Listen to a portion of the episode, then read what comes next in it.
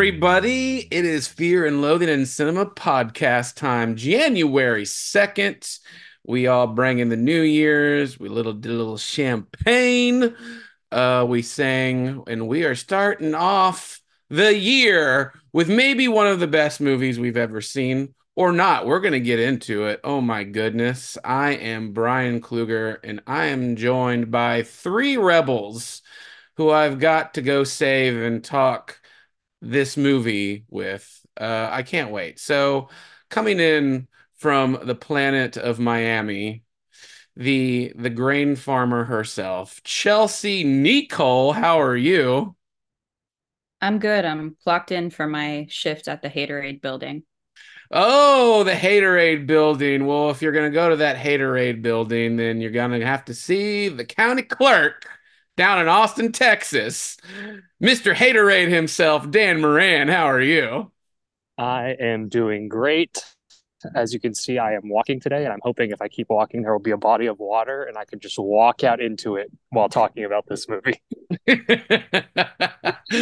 and then, of course, last but not least, the man in Denton, Texas, who has eight legs and just lives in the back alley of Denton, Texas. Preston Barta, how are you?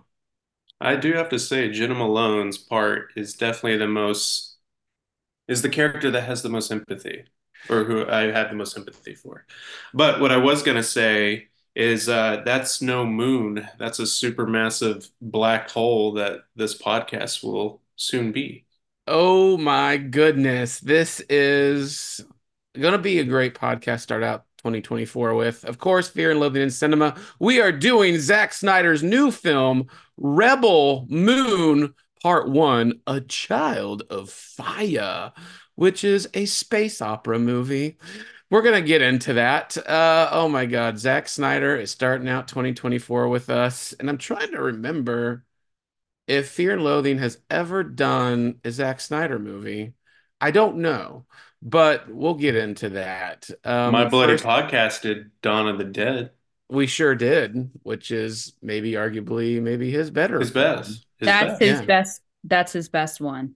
We'll, we'll see. We'll see. Uh, I I do think Dan and I and our our friend Adrian from Canada did a two legitimate podcast about the um Batman versus Superman or or Justice League or something at some point. Yeah, But- one of those, one of those things we So- did for sure. Okay, so we, we have a couple questions we want to get to before we get to the movie uh itself. So what the, the question we brought to the the internet and to our listeners, if you feel like Zack Snyder movies are a chore to watch, like it's just like, oh my God, I gotta watch this, I've got to pay attention. This is just I'm I'm checking my watch every few minutes. This why isn't this over? Um, is there is there another movie besides like a Zack Snyder movie that feels like a chore watching? Anybody? For me lately, it's been late period, and this may tie into later in the month. Late per- period Farrelly brother movies, Like, Like- what? um, like Champions, um, Green Book. Was that a um, Farrelly Brothers movie? Yeah, Oh my God, I did not It was Oh, I- a I- I- Farrelly brother, one what of I the mean. brothers. okay. as they split up, they've kind of gone like the poor man's Adam McKay version of we used to make hilarious comedies, and now we're all of our movies have to be serious and political.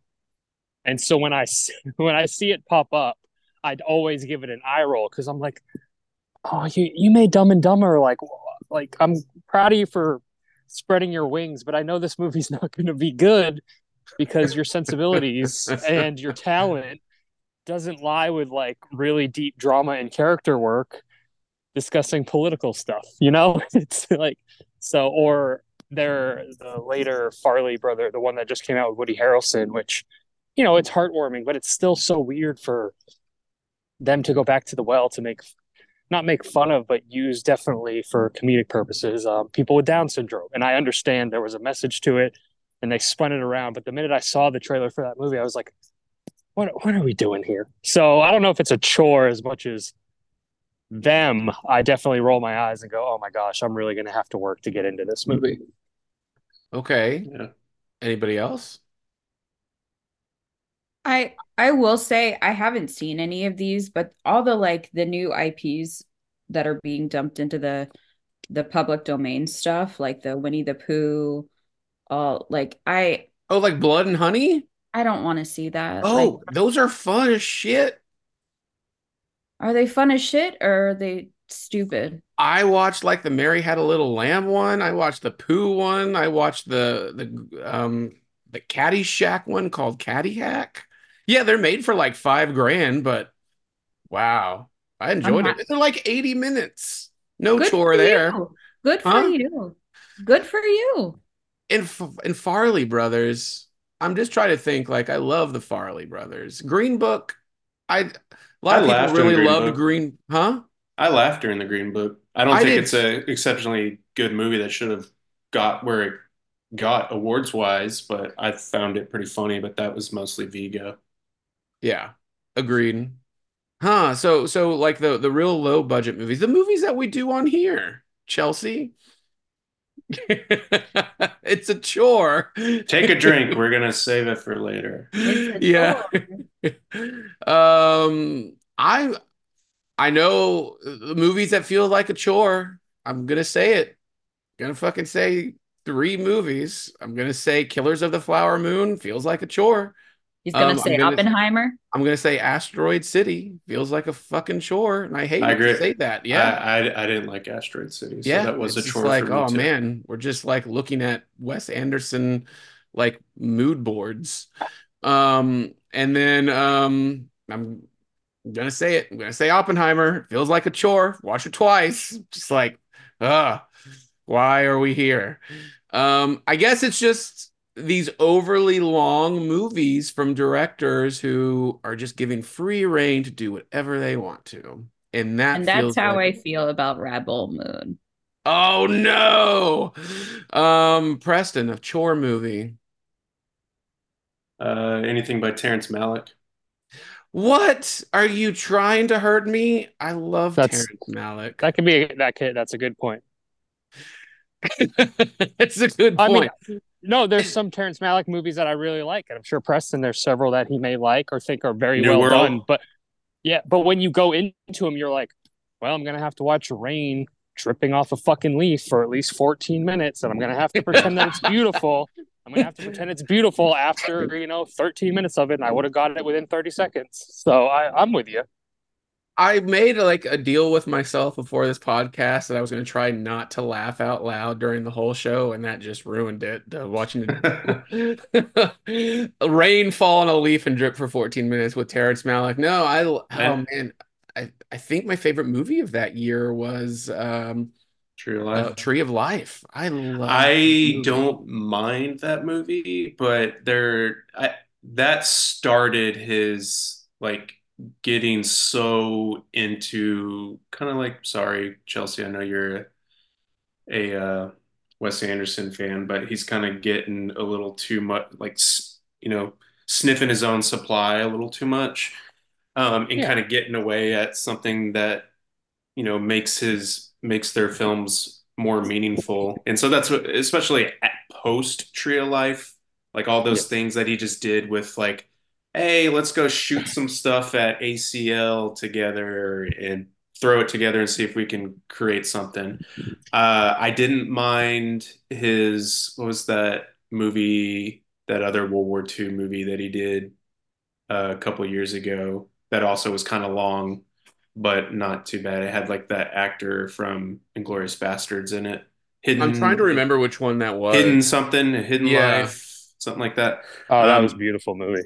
Yeah, that one actually had a narrative in it um, that that was that I could grasp, and it didn't seem like it was searching for one. Yeah, but like Um, song to song, like didn't have one. It was just No. like going through music things. I, I I think I agree with Preston in that it feels like a chore because I res- like that's the whole thing. Like people will kill you for saying like Terrence Malick's not good or made a bad movie, and I'm not saying he's not talented or like there's movies that he's made that I haven't liked, but I agree with the aspect it's a chore to watch. Like you're like, yeah, am I going to get the good one or am I going to sit here for two and a half hours and be like, this is as as Preston said about Wes Anderson, just Terrence Malick's mood board. Like, am I going to walk in and this is like how he feels listening to the rain sounds app on his thing, just putting visuals to like naturalistic sounds and just boring me to death, or is there going to be something more to it? So I'm right there with you for that. But one. like, take that.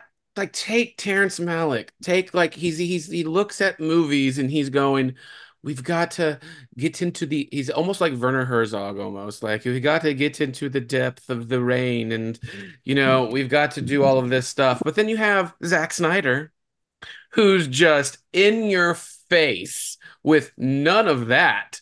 It is completely on the nose, heavy handed in every aspect of filmmaking and even pick picking songs.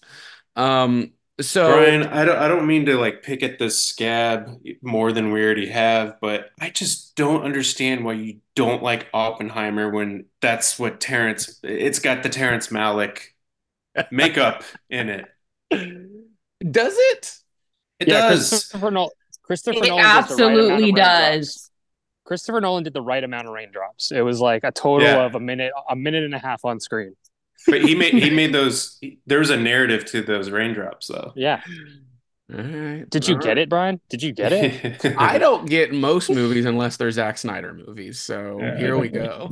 That's that says a little bit. I would. I would like to see Terrence Malick's version of Rebel Moon. right? Or would you like to see Zack Snyder's version of um, Tree of Oppenheimer. Life? I thought you were going to say Oppenheimer. oh no. Oh, Oh, God. no. um oh it's so funny so so Zack Snyder um has been able to do so many things uh since his career started he's taken over franchises over whole film companies he's done his own thing and then with Rebel Moon his latest movie um, the lore goes that he pitched an idea to Lucasfilm and Disney about doing a Star Wars movie, and they said no. So what does Zack Snyder do? He doesn't say, "Okay, I'm just gonna do something else." No, he's gonna say, "I'm gonna make my own Star Wars. I'm gonna make a Star Wars movie and just call it something else." And he did, and he got a huge budget, almost 200 million dollar budget, made his own Star Wars saga. Um, is there a film franchise out there or a movie that you want Zack Snyder to remake to remake? No. Why? I Is there- don't I don't think that he should be anywhere near a story after this. Whoa, that's hard. This is, this is, So- words. I agree with Chelsea in the respect that I don't think he should be allowed to come up with his own stories ever again. Um, but we know that if there's a good writer, based on what he did with Dawn of the Dead, um, which was James I- Gunn. Yeah, coincidentally, it was James Gunn. I feel like if you got him a good script, and he and the script was where you mined the character depth and plot and drama and conflict and all that stuff, and it wasn't Zack Snyder trying to create it. Um, I feel like he is a very talented director to put visuals on screen. I just don't think that he has any sense of storytelling. He he never has anything to really say. Like with Watchmen, like I appreciate that film and just recently Christopher Nolan said that movie's a little ahead of its time, but I just feel like that story in general is very ahead of its time. So I wouldn't Yeah. give that credit to Zack Snyder because he just made that movie and the, the what I get out of that movie is oh, he appreciated the comic. I don't get anything new out of it from it. And I kind of feel the same way, not to jump too much of ahead, because my true feelings will kind of come out as we talk about Rebel Moon a little bit more. But he's just making something like a collection of inspirations from other works. We mentioned Star Wars, but there's also a lot of jokes, and it's very noticeable with A Bug's Life uh, being like a huge part of this of this story. There's a bit in here that feels like Avatar. There's a bit in here that feels like the very beginning, uh, Inglourious Basterds. There, Yeah. it just there's there's just so many things in here, and and I can feel his fandom more than anything, and he can make isolated moments feel really cool. I But he, he's not the absolute best at stringing them together, and that's kind of on display throughout his whole career to me. One of my Right. notes for this was all of these derivative pieces and greater stories can't add up to anything worthwhile. Wow. Yeah, Okay. and that's like to go back to what Brian said. I don't want Zack Snyder to stop making movies. I want him to Yeah. actually have a producer, like because Netflix has no one that oversees development of anything. They just throw two hundred fifty million dollars at him and say, "Have fun." And I understand that he's earned the right as a filmmaker to do that sort of stuff, but it's also would be nice if he wasn't getting script credits. Like if it was, I don't know, I. yeah, But I he- would like to know what his contracts are for that because he's like, all right, so we're gonna have a little bit of a little retainer type of thing going on here. If my film is not critically successful, let's let's punish people with a four hour cut. I- Right. we, that is well, going to have to be a whole Again, section. that's That, marketing. That is that is a whole wait for it. Yeah, that's that's that's that's marketing. But well, what the, to answer the question I asked, what movie or franchise do you want him to see? Like, like I feel like Preston would be, you know, like I want to see Zack Snyder's version of Harry Potter. No, I absolutely not. Um, I, I, I'm trying to think of like there's there's like a few s- like I said like there's sequences that he would bring some visual flair to, but I just don't think he would be able to pull it off altogether. I like to see uh, just because I'm looking at the poster right now, Rad. I wonder what his version of Rad would be with slow motion Rad? lights. Yeah, That'd be amazing. sequence. Like, do you To think piggyback- Zack Snyder would do well with like Matrix Reloaded or Revolutions? No, no, he would, he No, would turn but- it into Jupiter Ascending. But do you know what he would do pretty good with if they gave him a Fast and Furious? Hey now, I, I, I would actually, idea. I'd be curious about that actually. Because those movies have such an already a built-in audience. No one cares about the story that much. You just have to say family a couple times. And other than that, it is all about sick visuals, which is where he excels. So he wouldn't have to do any world building. He wouldn't have to do any character development. He would just have to choreograph and film sick ass car stunts. And I think he would be amazing at that. I think he just killed it right there. That's it. Yeah. Yeah, the Fast and Zack Snyder's Fast and Furious. Ooh, that's great. I like that. Ah, okay. All right. We'll we'll market that. Um, Rebel Moon. Um, so when you start to see a movie come out and you see Zack Snyder's name on it, are any of you excited about it, or are you do you roll your eyes? I I feel like I'm kind of like with the Michael Bay film, except I'm a little more positive on Michael Bay. Like where I'm kind of in his corner and I'm rooting for him to succeed to succeed. He doesn't always succeed or probably only succeeds maybe 15% of the time. But um I I I there's something I have I have some admiration for him in like the way that he's just so up his own ass and in in his head and thinks that there's like a whole ar army of fans out there that are in his corner, but they may be bots. Um, so I, I just have admiration for him as an artist, and so I'm interested in new projects that he does. And so when I watched the trailer for this, and I was like, okay, um, I'll, I- I'm curious about it, but I'm never like, okay, let's go watch it right away. I'm just kind of, I let the, I like to kind of wait and let people, even though most of the time it's all completely negative, but I like to see what the conversation is, and sometimes that kind of helps uh what or helps define like what my uh, experience of it will be because I can be like, okay, everybody's already talked shit about it, so let me now just kind of enjoy this for what it is and find something to like. And so that that's my relationship with his work. Hmm, hmm, hmm, hmm. What about I have an answer. I have an answer to that question. Yeah. So for most of his kind of filmography, I feel like I like the idea and the announcement of things more than I ever like the execution. Okay, so you like like the trailers and like, oh, and then when it comes out, it it, it always misses the mark. Um, I don't think the trailers are always the greatest, but I'm I'm interested. I don't want him to f to to fail at everything he does. I want him to be better. I want uh, honestly, I just want him to be to be better and I love that Dawn of the Dead. I even used to really love Sucker Punch.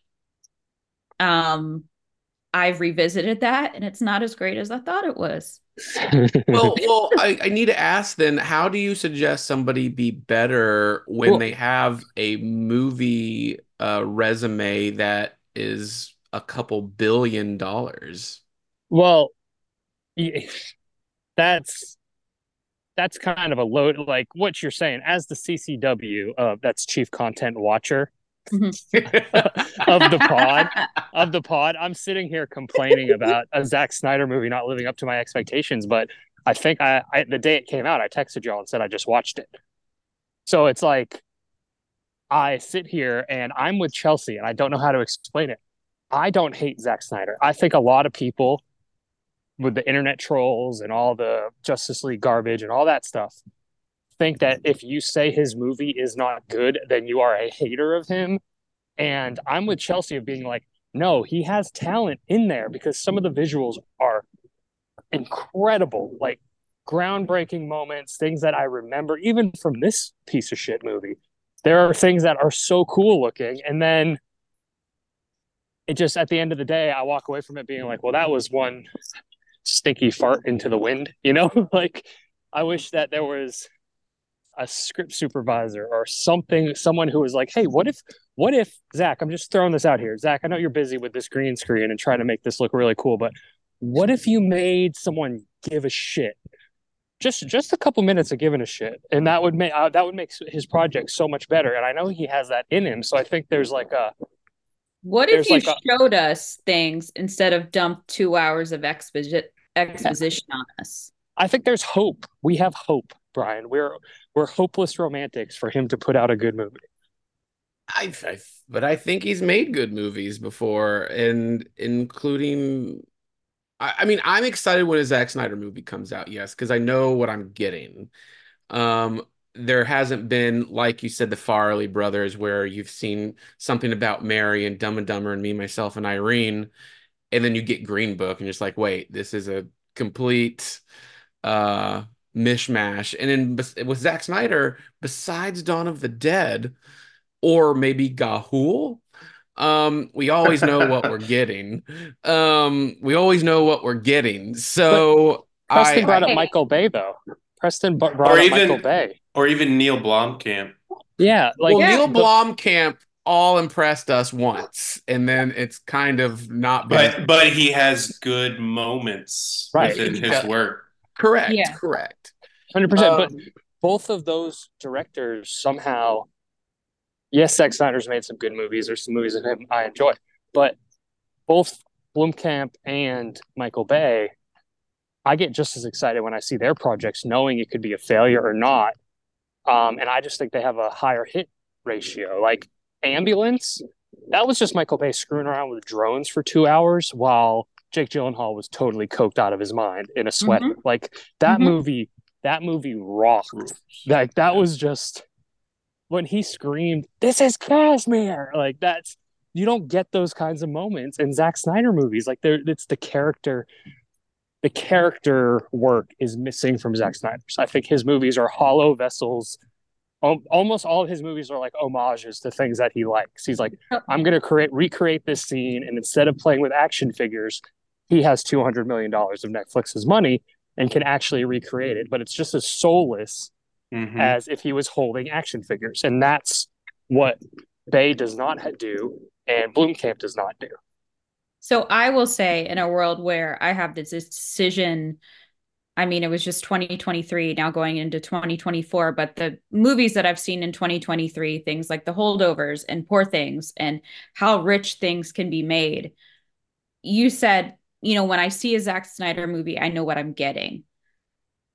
When, if I want to like equate that to food, it's like, oh, I go to like Burger King and I know what I'm getting. Like very Zack Snyder is a Burger King, like Burger King, but you know something's always going to be a li- like off about it. Like it's never how it is in the pictures or in the videos. And I would just say, I mean, this is going to sound re- really, really uh cheesy, but like expand your cinematic palette. Like I don't want fast, I don't want fast food all the time. We want Zack Fast Snyder and has its- Furious.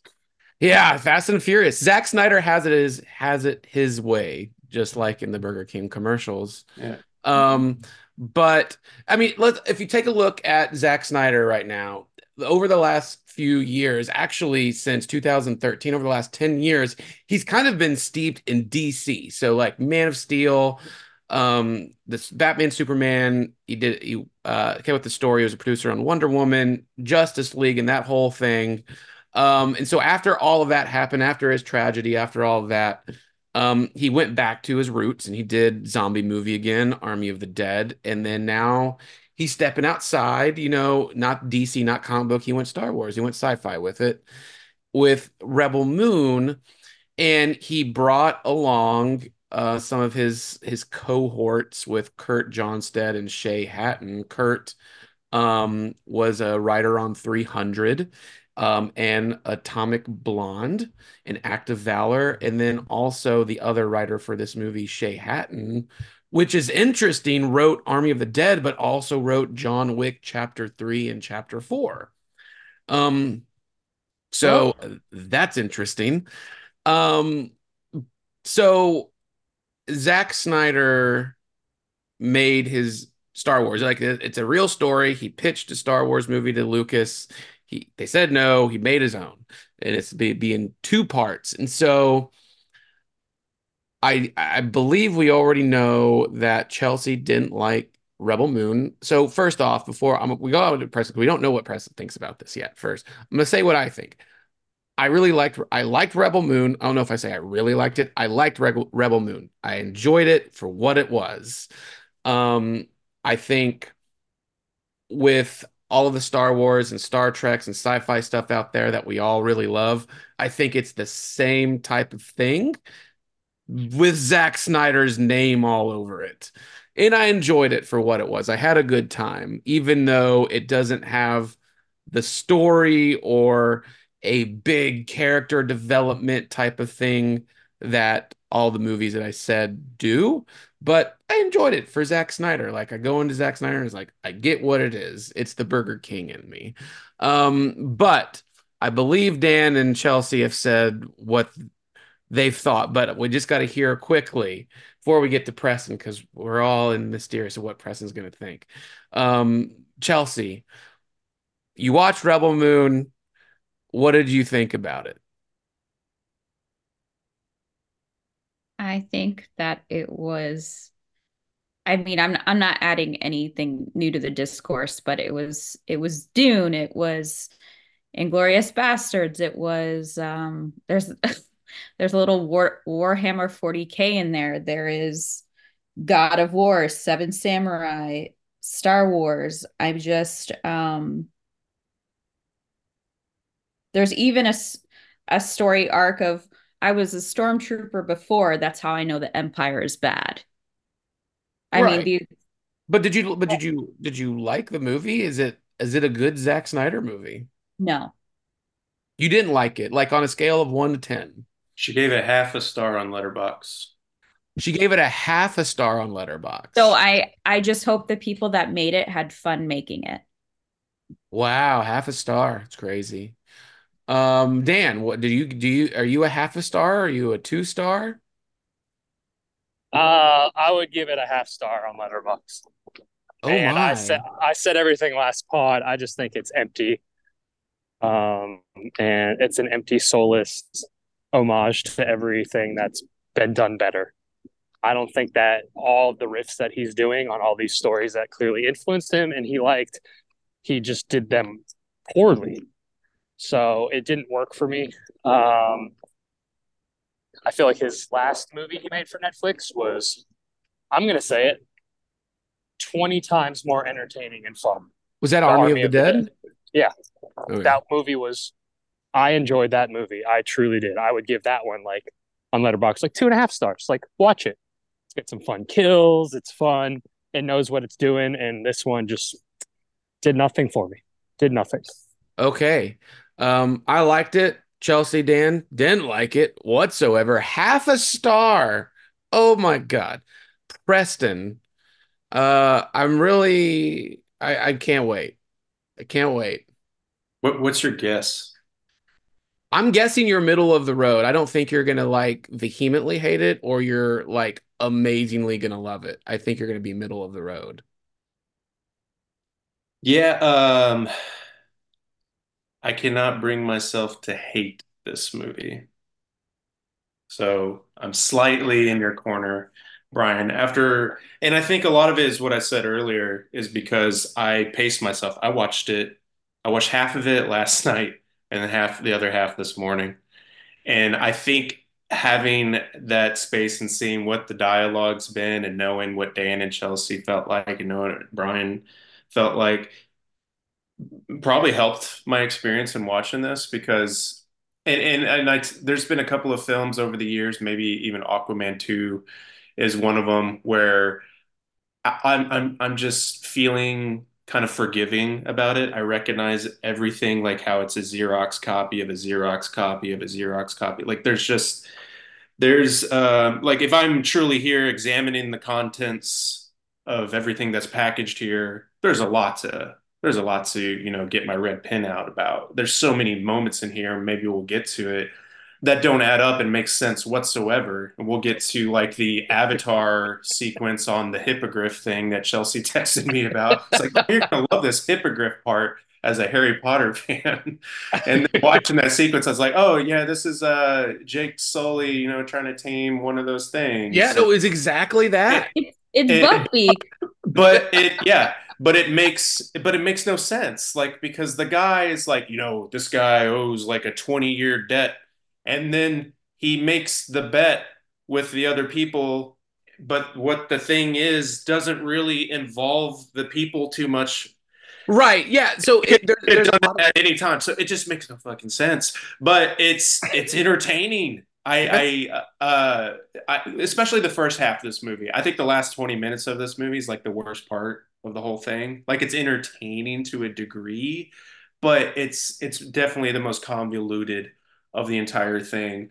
But the the beginning, like seeing them, uh, I, I thought of you, Chelsea, very early on when um, she's grabbing the dirt. And I was like, oh my gosh, she's about to fuck this dirt. Like the way that she was like smelling it. I'm so happy that we think of Chelsea when we see Yeah. dirt in that respect. It's so good. It- it- what, that, that was kind of entertaining to me to see like these moments where this movie is like horny for something and it's horny for dirt, it's horny for food, it's horny for tentacles. There's a, the, the bad guy Ed Skrein or whatever his name is uh in the in the film who's like the bad guy they're trying to do like the whole you know Vader Oh. thing The space Nazi. yeah, but he's he's like um yeah, he's very much like Vader, uh, Hans Landa, but uh there or even um Gary Oldman in um Fifth Element where they tried to, you know, push him just a little make him a little off. Um Mhm. he he was definitely probably at least to me the most entertaining part of the whole movie because I feel like he was the most like in tune with what this movie Right. is, which is complete disaster and doesn't make sense. Um, but I um, I just kind of I, I I know Chelsea said that she there was a lot of or at least most of the movie she was very bored during. but I think there's some one and a half action sequences in this that are pretty good, and um, and there it just looks pretty. There's a couple of parts, uh, and I know to a lot of people, like it's very divided that Zack Snyder's visual style is either I mean, I like you know with 300, he really just kind of changed things up, and then since then, as we've said on here, he's kind of been milking that a little bit. Uh, like with the DC stuff, I don't think a lot of his what he brings visually to the screen didn't work for me in in any of those movies, but here.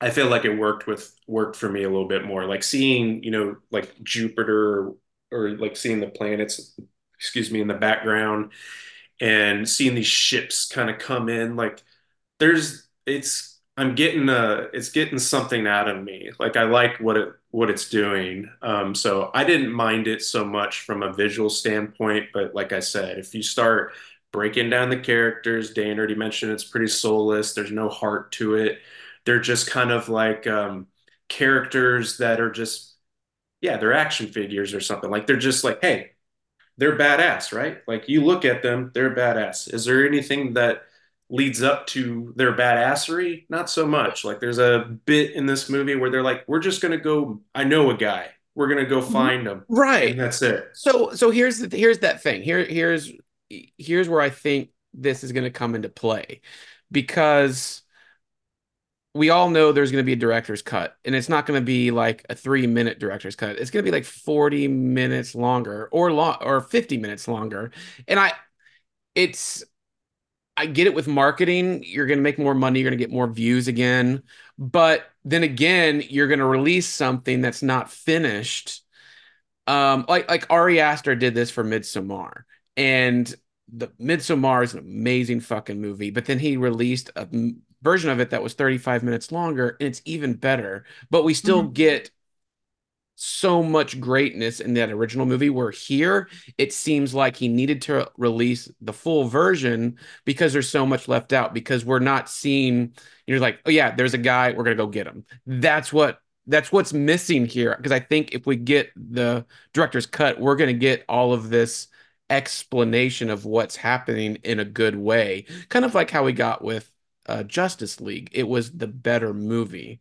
Um, but but are we always just gonna like for every movie Zack Snyder makes, or do do we just want a Snyder cut for everything? I mean, it- I don't, but marketing wise, it seems like what that's what they're doing. Like that that became like a cultural thing now. Is that you know release the Snyder cut? Like that's a thing. Yeah, but can't can't I, something just be just be um, good as is. Yeah, I agree. But I agree with that. The, the Snyder Cut thing, though, came about because someone else finished his movie. Mm-hmm. This time around, this is his movie. So it doesn't work for me as much to be like, hey, I put out an inferior product that I had total control over start to finish. Yeah. I had a three hour and 20 minute cut but I edited it down to two hours and 30 minutes and made it shittier and not make as much sense so that I can release the R-rated version in in two months, which it's it's a weird strategy. I know it works. I know it'll put eyeballs. I'm sure the Netflix people are like subscriptions will go up, especially overseas, um, whenever this version is released. So more power to them. But from a standpoint of Zack Snyder putting out a product, he's doing a self fulfilling prophecy of putting out a poor quality product. Like he's like, hey, I put out this version of my movie, which is just okay. Don't worry, I'll fill in all the gaps for you guys with the superior version in two months. Yeah, which yeah, is like, just... oh, like oh god, big, you know, the corporations wouldn't let me let me do this. Uh, let yeah. let me make what I l- loved. Uh, here's here's you know here's what I really wanted to make, and it's like no, that's that's so it, it's it's not like a you know a Ridley Scott director's cut where you have Kingdom no. of Heaven, which is already a great movie, and then you have the director's cut of it, and you're like, wow, that's even better to me. Just like you were saying with Midsommar, like it just it there's a difference between making something and enhancing the story or filling it out in such a way where it causes more intrigue versus something that's like it's just going to feel like more of it, and that's what Justice League honestly felt like to me. And I think a big problem with Zack Snyder overall with a lot of these stories is just that they're too ambitious and overstuffed. He throws characters in there for no reason. Like, hey, man, dial this back. What if this whole movie took place on that grain planet? And it just didn't feel like you had to go here, here. Like, we don't have to go to Cloud City. We don't have to go to Coruscant and all these other places that feel Yeah. like mix you know what he took from other things. Like th- there's just so many beats in here that are too familiar and we'll get into like some of these like very Star Wars feeling moments. Not just like you know a new hope but like as I mentioned with Cloud City and having a certain character in it that feels like Empire Strikes Back. So it's just kind of frustrating that he takes it he tries to make it feel like this big saga when he could just really Right. make it feel and that's what made Neil Blomkamp's District 9 so interesting. Like it it didn't have to be this let's go see what they're doing on their home planet and everything. Like just dial Keep it grounded. back. Keep You're it grounded. hitting Yeah. some he's hitting something on the head right now though because he he sets up this huge major scope and it never lands. It always feels really Right. super like really thin. All qu- it- what it happens too quickly. I feel like we need more time, and that that brings me to this this a Star Wars question, um, and especially something that I'm trying to wrap my head around with Daniel and Chelsea, giving it a half a star. Dan, I, I know for for real. he, you used his his whole government I'm, name. uh, Yeah. I'm in trouble. I, I respect I, it. I did, I did. His his Christian name. Um, the I'm trying to wrap my head around it because if you're giving this a half a star, I feel like you have to give a half a star to all of your Star Wars movies, Star Trek Oh. movies too, because Brian. it's the same stuff happening, but in a Zack Snyder world. It's different. Like, for instance, the Mos Eisley Cantina scene in Rebel Mhm. Moon. Like, it's Mhm. blatantly Mos Eisley Cantina. Okay. Aliens, but it's like way more hardcore. Like, there's an alien sucking. How's the it way more a- hardcore? Huh? Yeah, the, one, the one parasitic alien. But, well, and the violence. The violence in it The- is crazy. The violence in Star Wars when he gets his arm His chopped arm off, cut seeing off all is that pretty blood, good. It's like the it's pretty- particle. Yes. But I think in here it's like more brutal. Like that happens. You see blood and everybody goes about their business. Um, I just think that there's like how Star Wars is this Rebel Moon. And if you love Star Wars, I mean, I know I know Dan loves Star Wars, but I know Chelsea really loves Star Wars. How do you not appreciate or like this for what it's doing as if Star go Wars is? Because that's when I came into the mindset. I was like, oh my God, I I love I love Star Wars. I love Star I love Stargate. I love all these type of movies that Zack Snyder is given free reign to like put all like y'all said his action figures on the table and play with them literally. This And- story, Huh? I, I, I'll answer Yeah. you. It's Go this ahead, go story ahead. isn't good. This was written as a Star Wars treatment. It was given to, you know, Lucasfilm that said no. It was given to Warner Brothers. They didn't want to work with him again. I mean, I, just I I Brian, love, if yeah. yeah. Sorry. I love Star Wars for what it is, but this is just pulling the best parts of it and cherry picking and, you know, trying to make, you know, Yeah. something good. And Brian, if you're asking how we cannot give the same review to something, I'm just gonna go back to the food thing that Chelsea brought up earlier. Just just because like just because I like cheeseburgers doesn't mean I can't be like this cheeseburger is way better. There's better lettuce, there's better tomato, it has better condiments, it's a better bun, and then I can be like this Burger King, a, ho- a homeless guy left a syringe. in. You know what I mean? But- Like but it has the bun in the meat. Like what? Yeah. Why? so, but it's like so it's like half mm. cooked. that's It's charbroiled. I, like I understand what you're saying. Like it, it would be the equivalent of, yeah, I get it. There's definitely movies that appeal to me, as you guys can tell from my love of like dad action movies, like your John Wicks, all that sort of stuff. I love all that stuff, but there's bad versions of them, and then there's good versions of them. I happen to think that this is a bad version of a Star Trek and Star Wars movie. Which is crazy because it's a two hundred million dollar epic sci-fi franchise. That's so what? That's okay. I honestly, give give me and Dan the 200 million. Let us let us cook. I wouldn't make a movie. I would not make a movie. I would spend that money. You'd never see me again. so why do you think this movie is sitting at a 23% on Rotten Tomatoes? We've already discussed it. Yeah, I think Preston nailed it. In his, I do want to point out that Preston, who enjoyed this movie, used the words disaster, soulless, going nowhere. Oh, the lawyer. no I love it. Empty. Like I was just like, no, but he's just like, yeah, all that stuff's there. It just worked for me. He and Yeah. it worked for it worked for him more than it worked for us. And I and I do agree with him on this because I fall victim to it all the time. The benefit of lower expectations. Like when someone tells me this movie is a piece of shit, you're gonna hate it.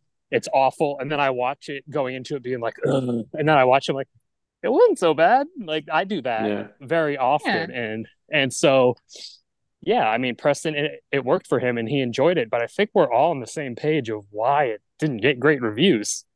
All right, so with with that, um, do you think that the actors in this, because I like the actors in this movie, um, Sofia Boutella, who I loved in Climax, or um, Anth- Anthony Daniels, I mean Anthony Hopkins as uh C3, C3 yeah, C3PO. C3PO with the the deer antlers on. I mean, it's uh, I Salt mean, burn ass robot. Saltburn. Yeah, Djimon Hounsou or Ed Skrein or Charlie Hunnam, Ray Fisher, uh, Doona Bae. Like these are all great actors who've been in really cool movies. Uh, did yeah, but they're so pretty and What? muscular and like great hair product, and I don't have has no believability Well, with so I where wanna- they are.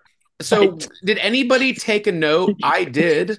Um, with uh Digimon Hounsou's character. That dude Uh, is 60 years Diamond. old. That dude- Diamond Hounsou. Diamond Diamond. Hounsou. Yeah. Uh, Jameson? Diamond Hans. He's 60 years old, and that dude is carved from marble. Still, Yeah, he's incredible. he always has been though. 60 I, I, I years just want to point out that that just just to Brian just listed off Sofia Boutella Mhm. and Ed Skrein and Charlie Hunnam, and he was like, "These are great actors. They've been in some great stuff." I'm like, I can't name one great movie that any of them have been in. Digimon Hounsou's been in great movies. I just called them Digimon. You remember those Yeah. instead of Pokemon? Yeah. I'm, I'm so sorry. I, I didn't mean to do that. Um, and and obviously Anthony Hopkins, but I don't think anyone else has been something that you could be like, Charlie Hunnam, That was- Nicholas Nickleby himself, Children of Men, I Pacific enjoy- Rim, Crimson Peak. How are these? He was not- the worst. Okay, hold, hold on. Mhm. As someone who loves Crimson Peak, he is, he was the worst part of Crimson Peak. I do not deny you that he is a great and enjoyable actor. I enjoy all of those people, but I was just Undeclared. la- I was just laughing. Undeclared Sons of Anarchy. Oh my I was just laughing that you said these guys have been in great movies. They're such great. I was like, have they? Children of Men. What are we doing? The one But guy. do you think of him with Children of Men? Yeah, I was don't. gonna say you mean No, Clive, yeah. the you don't Clive think of Owen, him. Michael Caine, and uh, what's her name? Um, Julie, Rachel Weisz? Julianne Oh, Moore. Julianne Julianne. Moore. And you think of That- that car scene. You don't think And- of this You don't guy. think of yeah. I'm just saying. Oh. It's a. I mean, I like Rebel Moon because it just it it, it tells a different version of what Star Wars could be, a different Star Wars story, what he wanted to do, and it's but it doesn't. It doesn't. It's not different. It's, But, but we have not seen She's in got Star you there. Wars where She's Luke got you there. Skywalker goes across the galaxy to find a group of Jedi's to come fight the Empire. This is what this movie does. called the Mandalorian. I mean, okay. I feel like this movie not does a better job than what uh, Rise of Skywalker tried to do. As much as I dislike Rise of Skywalker, I'm going to disagree with you right there. I mean, there's a lot of Rise of Skywalker I really liked. Uh, I just think that Rise of Skywalker tried to do something and it didn't quite get there. And I think Rebel Moon Part One did what it wanted to do. Sure. You don't you don't believe me? Like that's their the whole thing was like get everybody No. and let's come fight Palpatine again. No, we No, I- believe you. We be- I believe you. Okay. Preston, any any way in there? Uh, what what's the big question here? Like, I, I, I, Yeah, I don't. I, I feel que- like you're trying to mold this into being a higher art than it really is. It, but but it's not. Like it's it's just serviceable to those who, um, as as Chelsea said, can can appreciate some junk food every now and then. So is it the I- I- Fast I- and I'd- Furious of sci-fi? And if so, why Yeah. not we all like it as much as Fast and Furious? Because I- I because believe Fast that. and Furious had like a it it Like nine- built up movies. to that. Yeah, Yeah, okay. this is like the It first ten. one out of the gate. mo- yeah, Okay. Fast and Furious Okay. has ten movies, and like three of them are good. The rest, the rest are Burger King Happy Meals with some poop inside, but you still love it because because you because you're like ah whatever, I'll just get this because I'm driving. Yeah, know? We're- we're, So- we're, so- we're, we're like uh um what's his face uh Will Ferrell and Anchorman. Just give me or give me the give me this shit. I'll eat it. Yep. Yep. So I might make you mad with this next question, but there's another Yeah. big sci-fi movie coming out this year with if you Dune, say Dune, with Dune 2. If you say Dune. oh, okay. with Dune 2. What is the comparison or contrast between these two movies? We had Dune 1 where my review I remember wasn't great because it was just a lot of people doing nothing except for a couple of action sequences. There was world building, yes, but there wasn't much happening in the movie. And then when they released it, there wasn't even a guarantee that we were going to get the sequel movie. Um, with this one, it is going to happen. And what what's the difference between the two, really? who wants Uh, to take the- this? There you I'll go. Go, take it. The, the difference is the, uh, the the storytellers at the helm. I think there's it it th there's a big difference in the uh, the directors that are telling both of those stories.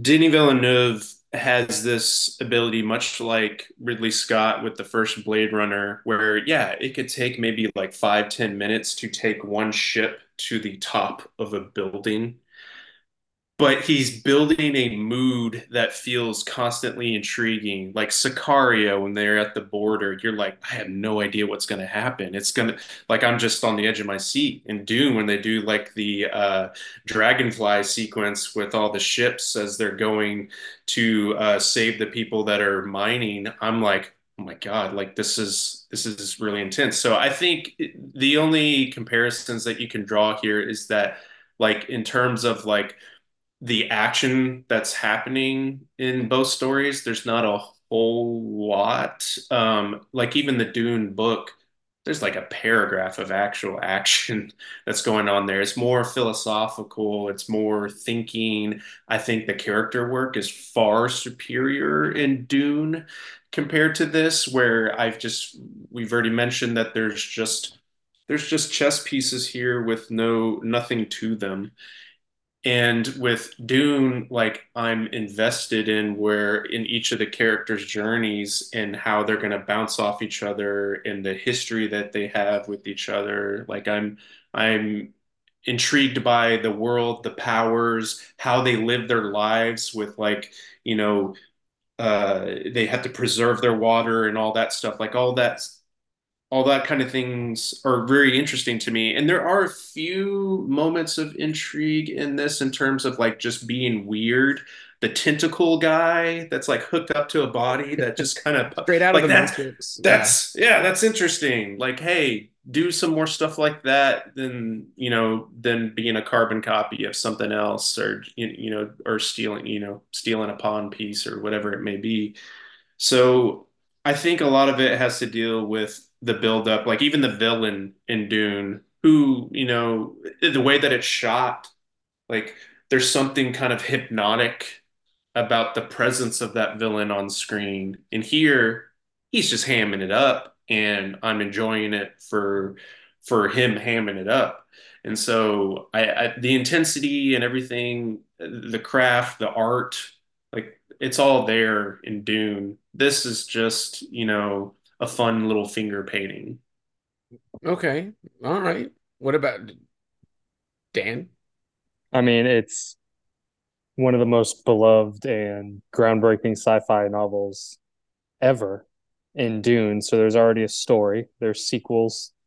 There's book sequels. There's all this deep character lore. There's all this stuff. And then, as Preston said, you have a top 10 director working today and his entire team of writers, craftsmen, visual effects supervisors, everyone to make the best version of it. And that is not what happened with Rebel Moon. So there's a huge difference for me. Spice, grain, same thing. I don't know. Yeah, but w- it feels like grain's not a like it's well, not like a I like how like one planet is just the grain planet. They nobody can go get anything elsewhere, right? Is that what you're saying? Yeah, like it's just it's just kind of there in the beginning, but there's more at play when I feel like spice is a pretty big chunk of what Dune's Okay. about. There, there- there's more there, there's something like spiritual going on. There's more meaning behind it when this Mhm. is um this I, I- I just kept laughing at like how Bug's life it was. Like it literally was the same It The might fun- be. I wonder if anybody will tweet. ask him that. So, do you think there's anybody out there that can do what Zack Snyder does? Like, do you think there's a director out there that can visually creative as he is, but also have the ability to pitch something to a studio, them say no, and then just make his own big budget version of it? And then, Sure, it- Christopher Nolan could do that. okay, Matthew Vaughn. Who is Argylle? Yeah. Okay, But yeah, no, Nolan obviously. I mean, he's got a mind for stuff like Inception. okay. And if someone said no to that, I, and someone gave him two hundred million dollars, I'm pretty sure he would have made a pretty damn good movie. Um, Yeah. You don't see him making a director's cut of Tenet. It is he plays the ball as it lies. but to Christopher Nolan's credit, wasn't he in an interview saying that Zack Snyder is amazing? Like the we he Zack Snyder. He, he- he's just saying that because they're friends and like they Yeah. they work together, they're colleagues, and he's not going to talk shit about him. not like Scorsese does. Not like Scorsese and like Paul Schrader. Like Paul Schrader's been Paul pretty Schrader, Okay. Scorsese just calls the movies theme park rides, and they're not for him. And you're like, yes, eighty year old man, that makes sense. Paul Schrader's like, this is a piece of shit, and anyone who likes it is fucking stupid. And everyone's just like, oh, that's Paul being Paul. So do you Yeah. think that because Dan, you're you're you're your age, Chelsea, you're your age, uh if you were younger, like in your teens or something like or younger, you would like this movie more? Probably. I like Van Helsing when I was a kid. Hell yeah. yeah, no, that's obvious. I, I, yeah, a hundred percent. Like I thought the Scorpion King was cool growing up. oh yeah. that's true. So I mean, like, yes, obviously, as you grow and mature in your taste and you see different versions of this. But yeah, if this was out in a theater, I would have seen it opening weekend if I was twelve years old, and I would have been like, "That was sick." So Chelsea, what about you? I mean, uh, yeah, if I was 12, 13 years old, I would like this with their with their half-ass lightsaber sword shits. Yeah. Yeah, because you wouldn't have No. all that background. You wouldn't be like, "Oh, that's Seven Samurai," like that. You wouldn't pull all those because you already have knowledge of and, and, Oh, yeah. and view to all those things. But yeah, unfortunately, we are the age we are. Unfortunately, wisdom is a is a curse. Yeah, yeah. This is- so Can't wisdom teach it. wisdom killed Rebel Moon. That's very sad to say and very funny. Um, do you think the director's cut first, but then part two, which we're getting this year, will make it full circle? Do you think this will be it, it will bring this movie and you might look at it differently, like, oh, there's more going on here that I originally saw.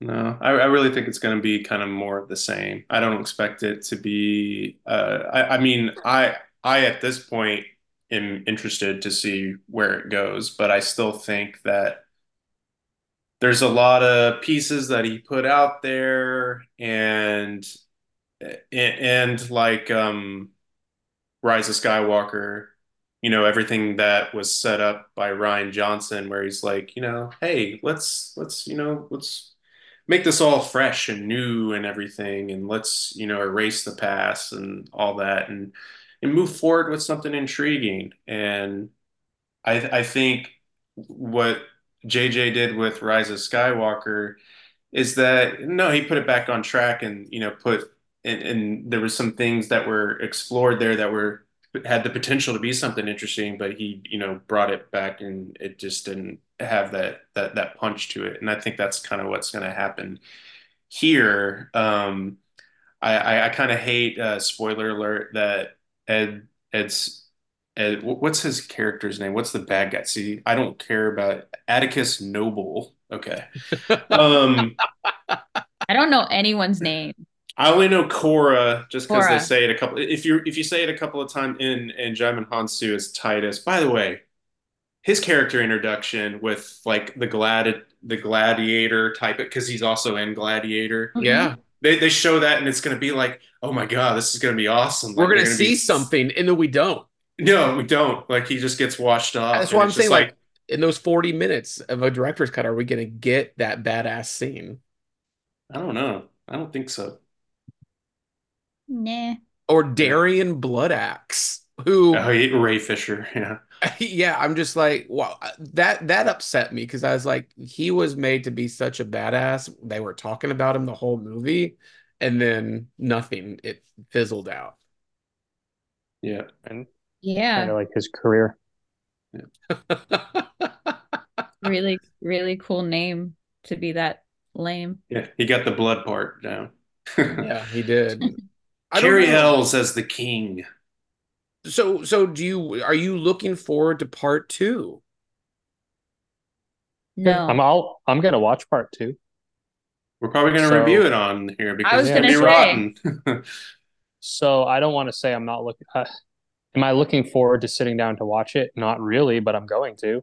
Um, I don't think I'll be honest. I don't think I'm going to watch the director's cut unless I hear that it's actually way better. I can't imagine making myself watch a 45 minute longer version of this. That's just promised to be more um, violent and have some really intense fight scenes. Is what most of the cast, based on my googling, was talking about that there's like extended fight scenes and some gore and stuff like that. I don't think that's going to really add much for me.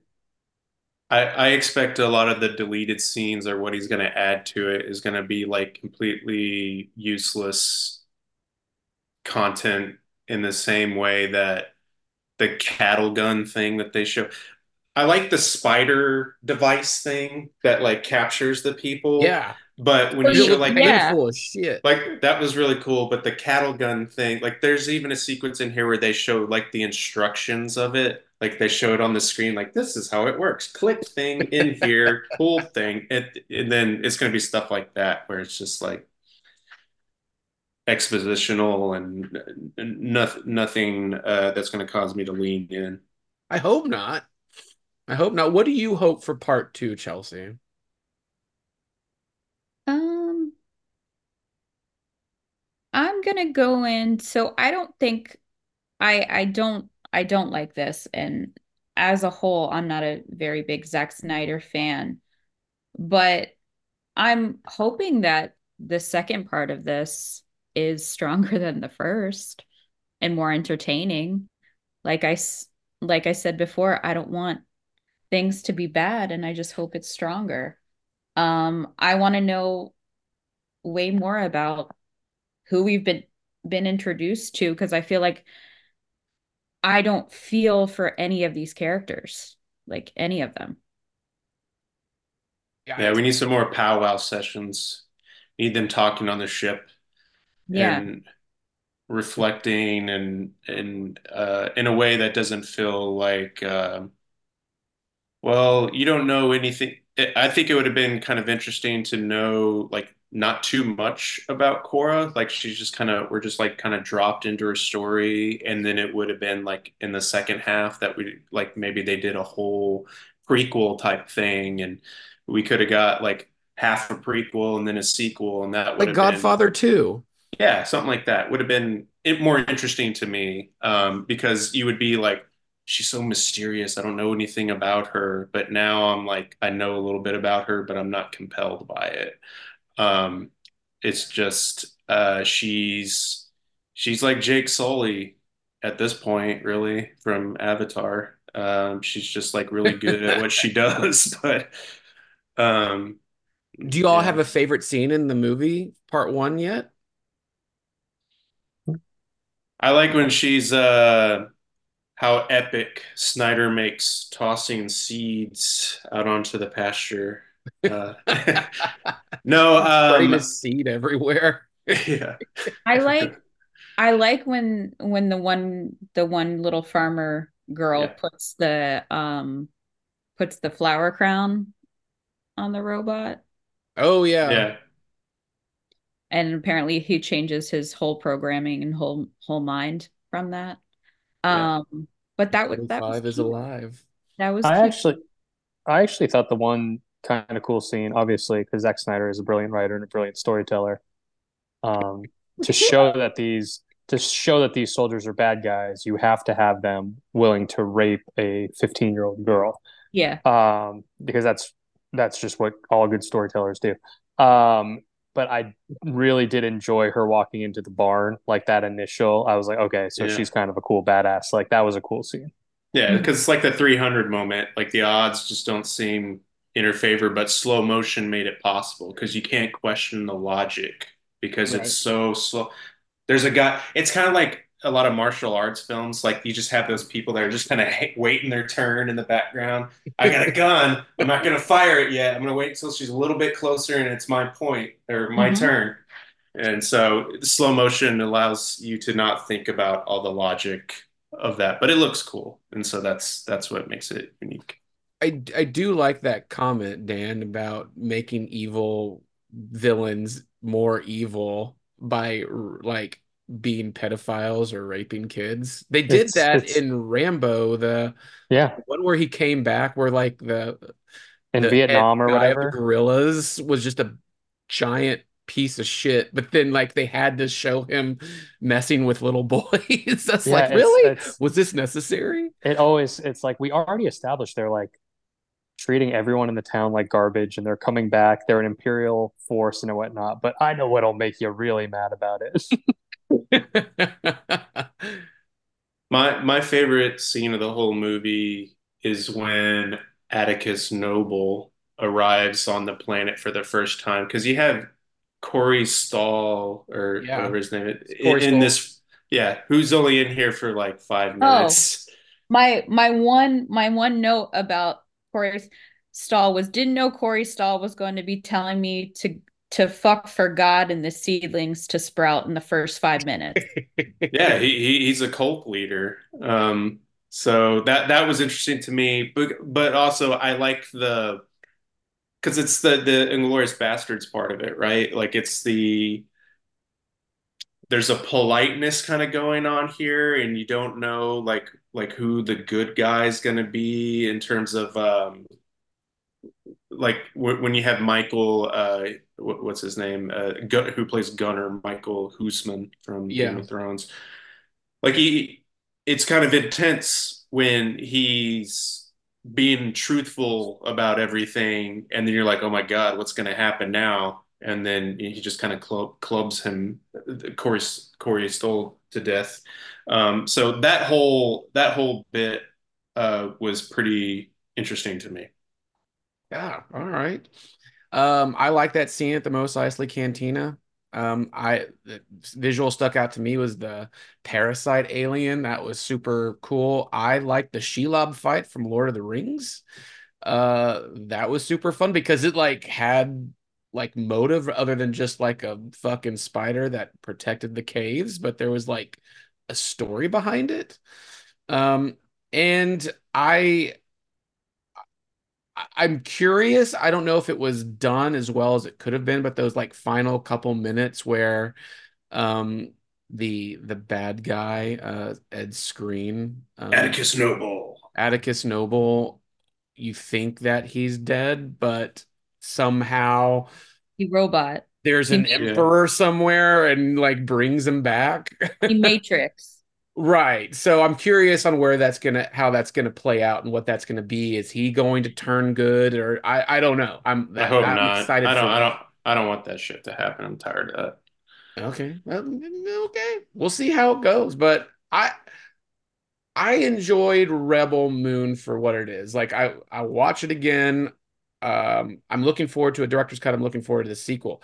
I'm curious, Daniel Chelsea, after talking about it for the last hour, do y'all appreciate it more? Do you hate it more? Are you still kind of ambivalent to it? I I don't like it. I don't think it's good. And I think if this had been released on any other weekend that wasn't statistically the one that most Americans are home and just watching shit, it would not be uh, as high as it is on streaming. Hmm. Okay. Dan? I don't hate it more. I'm just like, this was something that was not for me. Okay. Preston? And I can I can live with that. All right, Preston? Yeah, this uh, discussion went about how I thought it would go. So there's there's nothing there's nothing to it that causes the the scale to tip any more uh, one way than the other. Um, it, I'm just kind of yeah, I I would probably throw it on again. Like uh, I was talking to my wife about it earlier, and I was like, yeah, it wasn't that bad. I I I wasn't bored by it. I just recognize all its flaws and I was just a little more forgiving about it. But I think a lot of that had to do with some what, what Dan pointed out that I knew what it was, how people felt go, uh, going into it, and um, that probably helped helped it a lot. I don't know how it would have sat with me if I, you know, watched this in like the summer movie season and or post Dune uh two. Like if i watched dune 2 i'd be like oh my god that was like amazing. And then i watched this and i'm like oh gosh. So uh, a lot of it kind of came down to timing and i think we all have those experiences with movies that we've watched and probably talk about on this podcast where timing and sometimes just whatever you're going through in the moment uh, helps and i was in the mood for a palate cleanser and i got a palate cleanser dan rebel moon um, and John Wick. How? What do you think? Oh, I wish that he just went to this Netflix headquarters who gave two hundred and fifty million dollars for these two movies and just took out whoever was in charge of that accounting, and then we wouldn't have had to watch Rebel Moon. yeah, they wouldn't have got the John Wick writers to write this. It's true. Hey. No, um, I think I think John. I think um, as you said, the Mos Eisley Cantina scene. Um, I think it, I think that is a place where there could have been. I know it was a cool scene with like the weird like suckling octopus or whatnot, but if they like got an assassin, the level of like John Wick style, yeah. Like gun fu as they call it, but with a laser blaster, that would have been sick. Yeah, they needed a Boba Fett in there, some some sort yeah. of bounty hunter. I did yeah, like the bartender. He had like a like candles oh, for like a suit. So that's all. Yeah. That's my contribution. All right. Sorry. No, that's uh, it's uh, John Wick. I would like to see John Wick in this universe. There might be one with laser swords. Uh, it, Rebel it ain't Moon... gonna be Kai though. hey, uh, Rebel Moon Part One, Child of Fire by Zack Snyder. Um, we don't know how many like the ratings or how many views this has gotten so far. Um, I, I do know that in just a couple of days it got 23.9 million views on Netflix, but we don't know since then. I mean, that was on the 22nd, so that was just a couple days. So I'm curious on how many people have watched this, but what's the audience score versus the critics? I want to say it's negative two. Really? Oh, I, I thought the it's audience like 50 was something. Yeah. Which okay. is very low for an audience. Okay. In case anyone's wondering, even like the worst movies, the people who choose to see stuff normally go out of their way to say, I paid money for this, therefore I give it a thumb up. it's very rare uh, that sixty-one percent. I swear yesterday it was like fifty-eight or something. Okay, so there you go. There you go. Um, lower than fear, I would have expected. Fear and Loathing in Cinema podcast, January second, first pod of 2024. We have a great year coming up. uh, we will revisit Rebel Moon Part Two when it comes out, hopefully for the best. Um, Chelsea. Or we won't because it'll be positive and we don't have to talk right about yeah it. everybody will love it. We can't we won't be able to do it. Um oh my goodness. Uh chelsea in your best anthony hopkins impression tell uh, everybody where they can find you. No i don't want to do it. Um I can't do that. they can yeah i can't do that. Um miss tenenbaum on twitter and chelsea nico on everything else awesome. Uh dan moran where can everybody find you on rebel moon? Fear and Loathing in Cinema Instagram and Fear and Loathing in Cinema at gmail.com. hell yeah. Uh preston where can we find your grain at? It's Screen's Um, house. where in, that spice. Where that it- spice at in the sack and of the sack. Um,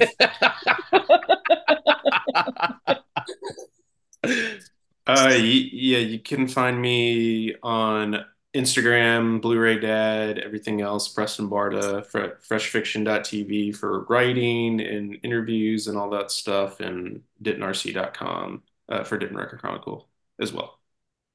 Hell yeah. Um, I'm Brian Kluger, and you can find me at highdefdigest.com and boomstickcomics.com, as well as this show, My Bloody Podcast, No BS with Brian and Susan, and Wednesdays from noon till 2 Central Time on Electromagnetic Radio, em-radio.com.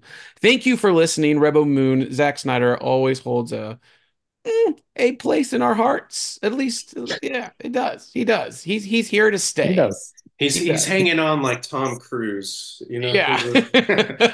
Ah, it's gonna be great. Oh, there, see, there you go. You just gave me another idea for that question. Fast and Furious. Let's see Zack Snyder do Mission Impossible. Let's let's see. Oh God. Oh God, what that that that that. No. Should Hey, should man. should Zack Snyder and Kirk Cameron work together? Yes. Yeah Absolutely. Oh yes. Save Christmas in slow motion with some sick action scenes. Okay. Th- that dance sequence would have been even slower. So- Diving head first and Some, all, some all nudity in it too. Oh, Yeah. that'd be good. that Um, uncle would have been really perverted. Yes. great. Um, all right. We will be back. Happy New Year, everyone. Thank you so much. bye zack snyder